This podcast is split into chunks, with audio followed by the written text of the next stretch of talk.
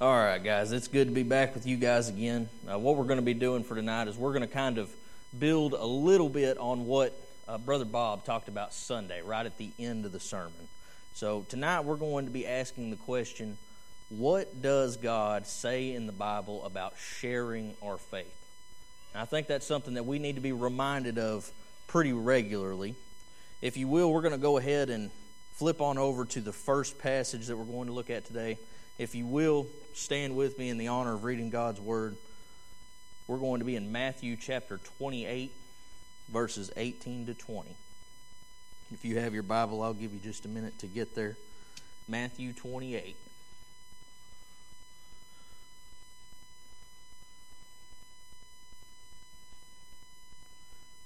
All right, and starting in verse 18. And Jesus came and spoke to them, saying, All authority has been given to me in heaven and on earth. Go therefore and make disciples of all nations, baptizing them in the name of the Father, and of the Son, and of the Holy Spirit, teaching them to observe all things that I have commanded you. And lo, I am with you always, even to the end of the age. You may be seated. All right, guys, so we're going to specifically, especially in these first few passages, be discussing how seriously Scripture takes the idea that we are to reach the lost. And kind of the angle that Brother Bob came at it from was sort of on a personal, individual level. We talked about friends, relatives, associates, neighbors, if you remember that. I'm going to kind of spend most of my time today talking about it on the big picture level. We're going to be talking about the church, the church here, the church in the world, reaching the world with the gospel. So we've read Matthew 28. Jesus is about to send his disciples out into the world with their mission. And he starts by telling them that all authority has been given to him. That's where we ground all of our mission work. Jesus says, All authority has been given to me. And one of the great truths of the Bible, especially the New Testament, is that the blessings that come in Christ, in salvation, is not just for Israel, it's not just for any particular people group. The gospel is for everyone. The Bible tells us that all have sinned and come short of the glory of God. That there is one name that has been given to us by which we must be saved. His authority over all means that we should share with all. There's not one blade of grass, there's not one piece of dirt, there's not one grain of sand that isn't His. And this has always been the goal. You can look back in the Old Testament, all nations were always going to be blessed. It was ultimately going to go to the entire world. You can see prophecy after prophecy where all the nations are given to the coming king. That, that king is Christ. All the nations are going to be blessed because of him. And we're told in the New Testament that he is the only mediator, that he has power over all, that he is the head of the church, that all things are under his feet, that he is the King of kings and Lord of lords, that he is the Lord of all all authority in heaven on earth has been given to Christ. Therefore, go make disciples of all nations. And the interesting thing about this passage is he tells us exactly what that means. You do not have to make up your own definition of what making disciples is. He tells us to do two things in this passage. First of all, he says to baptize them in the name of the Father, Son, and Holy Spirit. What is that? Uh, baptism is a sign, it's a symbol of their accepting God, accepting His authority, recognizing Him as their teacher, their Lord. They're, they're going to be the ones that are going to be His people. They have converted away from darkness, they've come into His kingdom. It's conversion, it's coming to faith in Christ. And from there, he tells us also that we are to teach them to observe all that he has commanded us. We're not just to see people saved, we're not just to preach the gospel. We are to take those people and we are to sanctify them. We are to put them in a position to grow in their faith in Christ. Salvation is not just a one time thing, it's over. Hey, I'll, I'll see you on the other side. No, this is something that you come into and we live together in the meantime. We're told that everything that Jesus has taught, we should teach. The Apostle Paul said that he proclaimed the whole counsel of God. We're told that we should be striving to see people as mature, godly believers, people that are growing in grace and knowledge. We have an obligation as individuals, but also as a church, as a local church, as a universal body of Christ. we have an obligation to see the gospel go to the world, to see lives change. We should leave no stone unturned. We must tell people about Christ, what he has done, what he has taught, who he is. We're going to talk about that more tonight, guys, but I want to just establish what we're trying to do right here. The, the commandment that Christ has given his church to take his message to everyone, to every tribe, tongue, people, and nation. And with that said, we're going to go ahead and look at our second passage real quick. If you'll flip, flip over to the book of Romans, chapter 10. Romans chapter 10, we're going to start in verse 13. Romans 10 13 says, For whoever calls on the name of the Lord shall be saved. How then shall they call on him in whom they have not believed? And how shall they believe in him of whom they have not heard? And how shall they hear without a preacher? And how shall they preach unless they are sent? As it is written, How beautiful are the feet of those who preach the gospel of peace, who bring glad tidings of good things. But they have not all obeyed the gospel. For Isaiah says, Lord, who has believed our report? So then faith comes by hearing, and hearing by the word of God. We're told in verse 13 that all that call on the name of the Lord will be saved. But he goes on and he asks an interesting question after that. He says, How will they call on him? And he tells us, and he reasons backwards from that calling to show us how we get to that point. He says that they must believe, that to believe they must hear. To hear, they have to have a preacher. And to have a preacher, a preacher has to be sent to them. Someone must tell them. In verse 17, it says, faith comes by hearing. Paul tells us in the book of Ephesians that he preaches the unsearchable riches of Christ. People are called by hearing, by preaching the gospel to them. It's not just something that is zapped into their minds. God has given us a crucial role to play. What an honor that we have to be fellow workers along with Him in spreading His gospel to the world. The Bible says that the fields are ripe for harvest, but the laborers are few. Are we sending the preachers that these people need? Are we sending and supporting our missionaries the way that we should be? The people that are taking that message to places that it's never been before?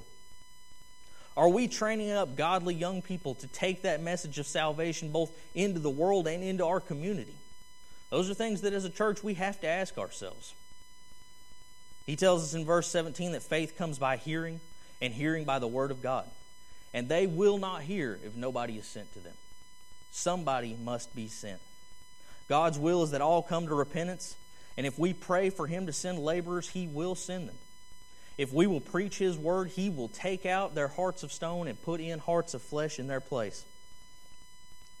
Many people are not going to believe. That's true. I, I full well concede that. Not everybody that hears our message is going to believe. Paul tells us that right here.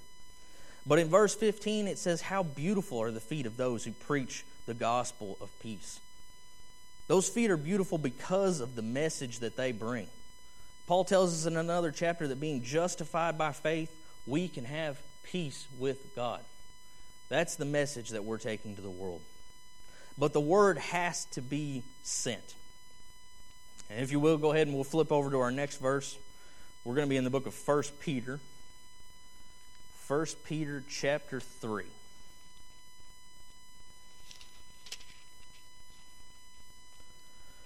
First Peter 3:15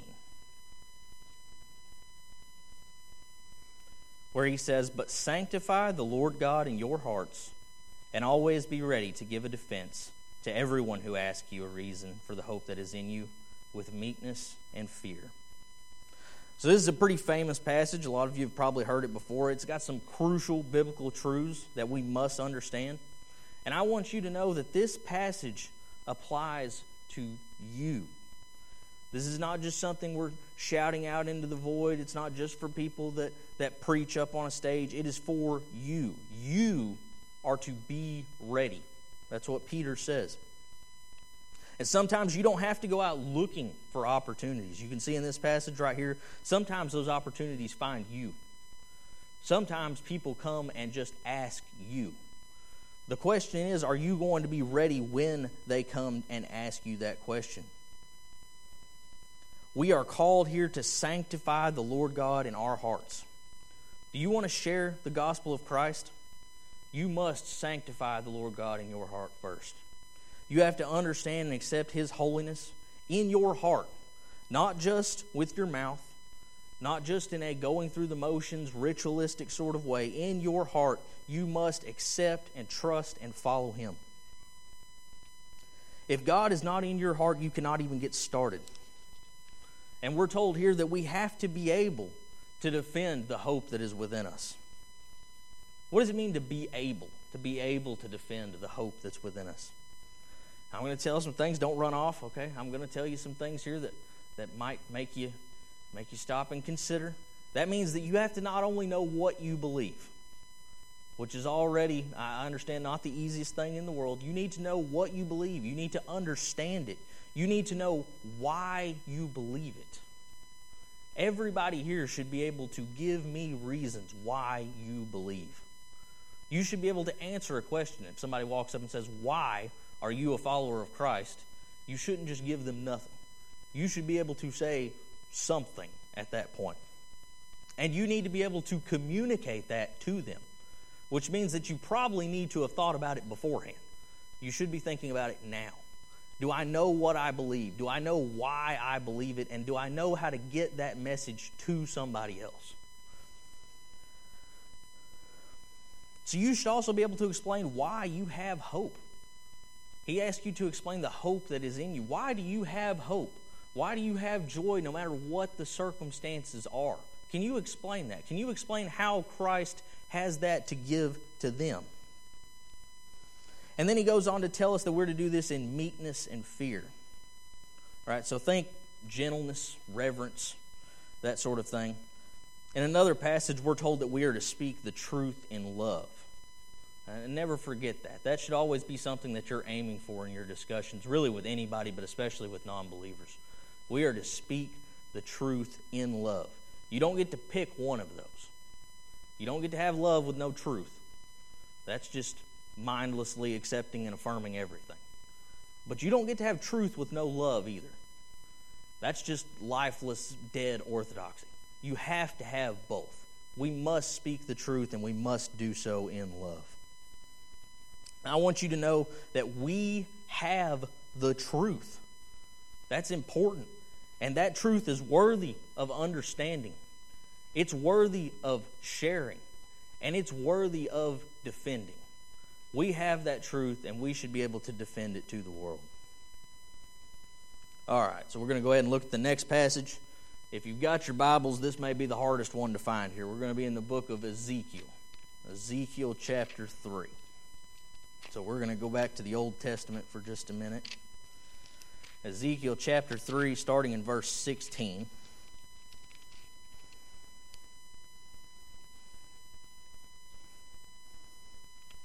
All right, Ezekiel 3:16 says, "Now it came to pass at the end of 7 days that the word of the Lord came to me saying, Son of man, I have made you a watchman for the house of Israel. Therefore hear a word from my mouth and give them warning from me. When I say to the wicked, you shall surely die, and you give him no warning, nor speak to warn the wicked from his wicked way to save his life, that same wicked man shall die in his iniquity. But his blood I will require at your hand. Yet if you warn the wicked and he does not turn from his wickedness, nor from his wicked way, he shall die in his iniquity, but you have delivered your soul. Again, when a righteous man turns from his righteousness and commits iniquity, and I lay a stumbling block before him, he shall die. Because you did not give him warning, he shall die in his sin, and his righteousness which he has done shall not be remembered, but his blood I will require at your hand. Nevertheless, if you warn the righteous man that the righteous should not sin, and he does not sin, he shall surely live, because he took warning. Also, you will have delivered your soul. So, this passage, I think, has uh, a special great truth and great application for pastors, teachers, people that are preaching the Word of God. But it also applies to the church as a whole and to us as individuals. Right? So, looking at this, Ezekiel was made a watchman. What, what does that mean? Ezekiel is a watchman. That's somebody that is looking out for incoming danger. That's what Ezekiel is doing. That's his job. He is to take God's warnings and deliver them to his people, to tell them when that danger is on its way. We find ourselves in a similar situation today. We know that those dying without Christ are going to face the wrath of God. We know that danger and trouble is coming and that people need to be warned about that. People need to be told. They need to know that uh, all people are commanded to repent. They need to be told that if he refuses to warn the wicked, they will die, but blood will be required at Ezekiel's hand. Uh, that's the most important part of this entire passage. It should be a warning to anybody that's called to preach God's word. You are responsible for the warning. I'm responsible for telling you what God's word says. I don't have the option to leave out the parts that I don't like. We need to understand that while I'm responsible for that, you are responsible for how you respond. I'm not going to be accountable for how you respond to what's preached to you today, but I am going to be accountable for what's preached. This applies not just to the wicked. We see in the later verses here that this applies also to the righteous. If one of us were to stray off the path, we would need to be warned. The scriptures would need to be brought up to bring us back to light. It's not just for non believers. This is part of the means that God uses to bring people out of sin into repentance. Warnings about what sin brings, the consequences that comes with it. Now, I'm, willing to admit that that's easier said than done. Uh, sometimes that means that we have to, to call sin sin, that we've got to hold people accountable, that that's probably going to make people angry. I understand that. I'm not, I don't like that people are going to be angry, but there's nothing that I can do about that. Like I said, I'm not responsible for the response that you have to God's word. I'm responsible for delivering to you God's word. We follow God rather than men. Ultimately, He's the one that at the end of the day we have to serve. Jesus said things in His ministry like, Except you repent, you shall all likewise perish. And we need to have the courage to say the exact same thing. So, if you will, we're going to look at the next passage. If you'll go to the book of Acts, the book of Acts, chapter 1, and verse 8. We've got Acts 1 8. This is Jesus speaking. He says, But you shall receive power when the Holy Spirit has come upon you. And you shall be witnesses to me in Jerusalem and in all Judea and Samaria and to the end of the earth. So we've covered, I think, pretty well our responsibility to spread the gospel. I want to address a few other topics while we're still here. And in this passage, we're going to be looking at the empowering of the Holy Spirit for his witnesses. So again, Jesus is about to send his disciples into the world. He's about to go back to the Father when they ask him if he is about to restore the kingdom to Israel. Uh, maybe they don't fully understand the exact nature of what Christ has done. But what he tells them is that the Holy Spirit is about to come upon them. So as you go out throughout the rest of the book of, the, of Acts, what enabled, what empowered them to preach the gospel the way they did? What gave them the courage or the wisdom? It wasn't something that they drew from themselves. And this is true in so many different areas. The Spirit of God was the one that was going to be responsible. What turned Peter from a Christ denying coward that was running away to a preacher that saw 3,000 souls converted at Pentecost? It wasn't his own wisdom, it wasn't his own gifts or his own strength. So they're to start here at Jerusalem, the place that Jesus was crucified, and they're to just spread out from there. They're to go through Judea. They're to go to Samaria, which is uh, already a big deal. That's already outside of their country. And they're to go to the uttermost parts of the earth, everywhere. Like we talked about earlier, every tribe, tongue, people, and nation. While they did this, they faced backlash. They faced persecution. Some of them died. You can read about that in the book of Acts. But that persecution did nothing but spread them wider. wider. We are called to preach Jesus to every nation so, where do you think we should look for the power to do so? Who is it that's going to open doors, that's going to enable us to bear, to bear fruit and bring glory to Christ? It is the Spirit of God working within us and around us. It has nothing to do with our own abilities. Maybe you won't be beaten or stoned or imprisoned the way that Paul was. That might be true. But maybe you're terrified of sharing the gospel with your associate or your neighbor or whoever it is. I understand that feeling. Maybe you think that that's just too big of a problem. I just can't overcome that. I can't do it. But I want to ask you a question Can the strength of God overcome our weaknesses? Of course, He can. So, where should we look for the strength to do those things? We should look to Him. You just be faithful. You just seek His kingdom first. You let Him take care of the rest, and He will. We're going to look at another passage here in the book of 1 Corinthians, chapter 9. So 1 Corinthians chapter 9, verses 19 to 22. So this is the Apostle Paul speaking again. He says, For though I am free from all men, I have made myself a servant to all, that I might win the more. And to the Jews I became as a Jew, that I might win Jews. To those who are under the law, as one under the law, that I might win those who are under the law. To those who are without law, as without law, not being without law toward God, but under law toward Christ, that I might win those who are without law. To the weak I became as weak, that I might win the weak. I have become all things to all men, that I might by all means save some. So Paul here he tells us he's he's a free man. He, he's not a slave of anybody, he's not under the law, yet he has made himself a servant of all. He gives us a little bit more information here about how we're to go about trying to win those that don't know God. He tells us that service is the answer. Just as Jesus came to serve, Paul had also come to serve. So, what does it mean when he says that I became as to Jews as a Jew, I became to those without law as without law? He goes on the weak as weak. Uh, he accommodated himself as much as he could to the group that he's trying to reach, and we'll talk about what that means. He didn't go out sort of needlessly attempting to offend everybody, just trying to run them off just for the sake of offending them and running them off. That's not the approach that he takes. Paul was respectful. He was humble, and he used those things to try to reach others.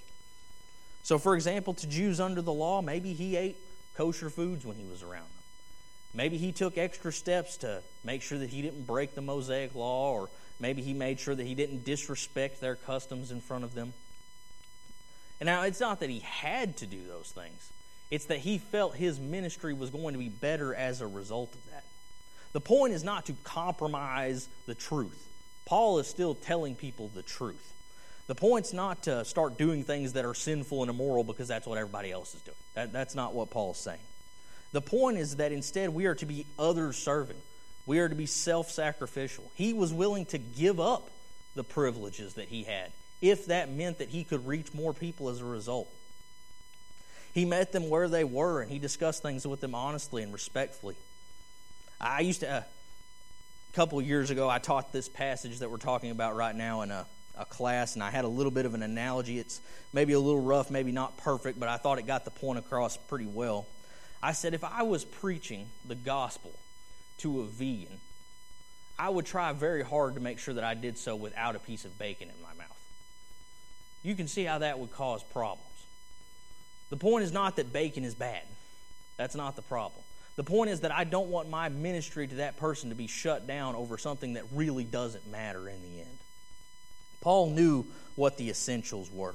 He may have looked and acted a little bit different from group to group, but he always followed God. He was always faithful, and he used any means he had at his disposal to reach others. If somebody is offended by truth, by the gospel, I can live with that. That's, there's no way that I can stop preaching the gospel.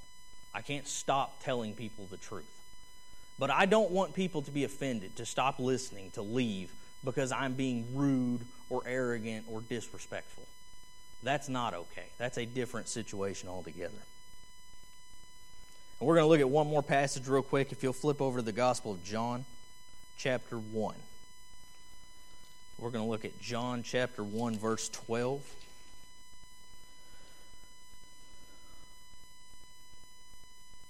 And this is talking about Jesus, John 1:12, where it says, "But as many as received him, to them he gave the right to become children of God, to those who believe in his name." So this is the response that we're looking for. As we spread the gospel, whether that's as individuals, as a church, this is what we're aiming for. We're told that those that receive him or believe on his name, and those are synonyms, they mean the same thing. That's what we're wanting. We're wanting the people that we're preaching to to receive Christ. And we're told here that we're not just children of God by default. It's not like you're automatically one of the children of God. But those that accept him, that submit to him, that give our lives to him, as the Son of God that's died for us, those are part of the family of God. We're told to believe in his name, everything he is, everything that we're told about him, that he's the Son of God, the Lord, the Savior. We are to believe and trust in him. And that if we do that, we become the children of God. We become heirs of an inheritance that will never pass away. That could not be any more valuable. I know we've talked about that before. We're going to talk about it more in the future. Don't worry. That we can be the recipients of all the grace and blessing that comes with that in spite of the fact that we have done nothing to deserve it. We can receive the Holy Spirit that we talked about earlier to lead us and guide us and empower us. Our sins can be forgiven. The Bible says, as far as the east is from the west, so far as He removed our transgressions from us. Though our skin, sins be like scarlet, they will be white as snow. God can forgive you. He can forgive those people in your life the friends, the relatives, the associates, the neighbors that you were thinking about Sunday. 1 John 3 1 says, See what love the Father has given to us that we may be called the children of God. Amen.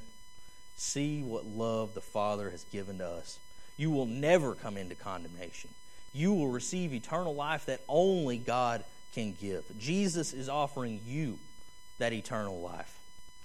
And if you do take that, if you receive Him, if you believe on Him, you will have the privilege of taking that same gospel that has saved you and changed you and your family and taking that to the rest of the world.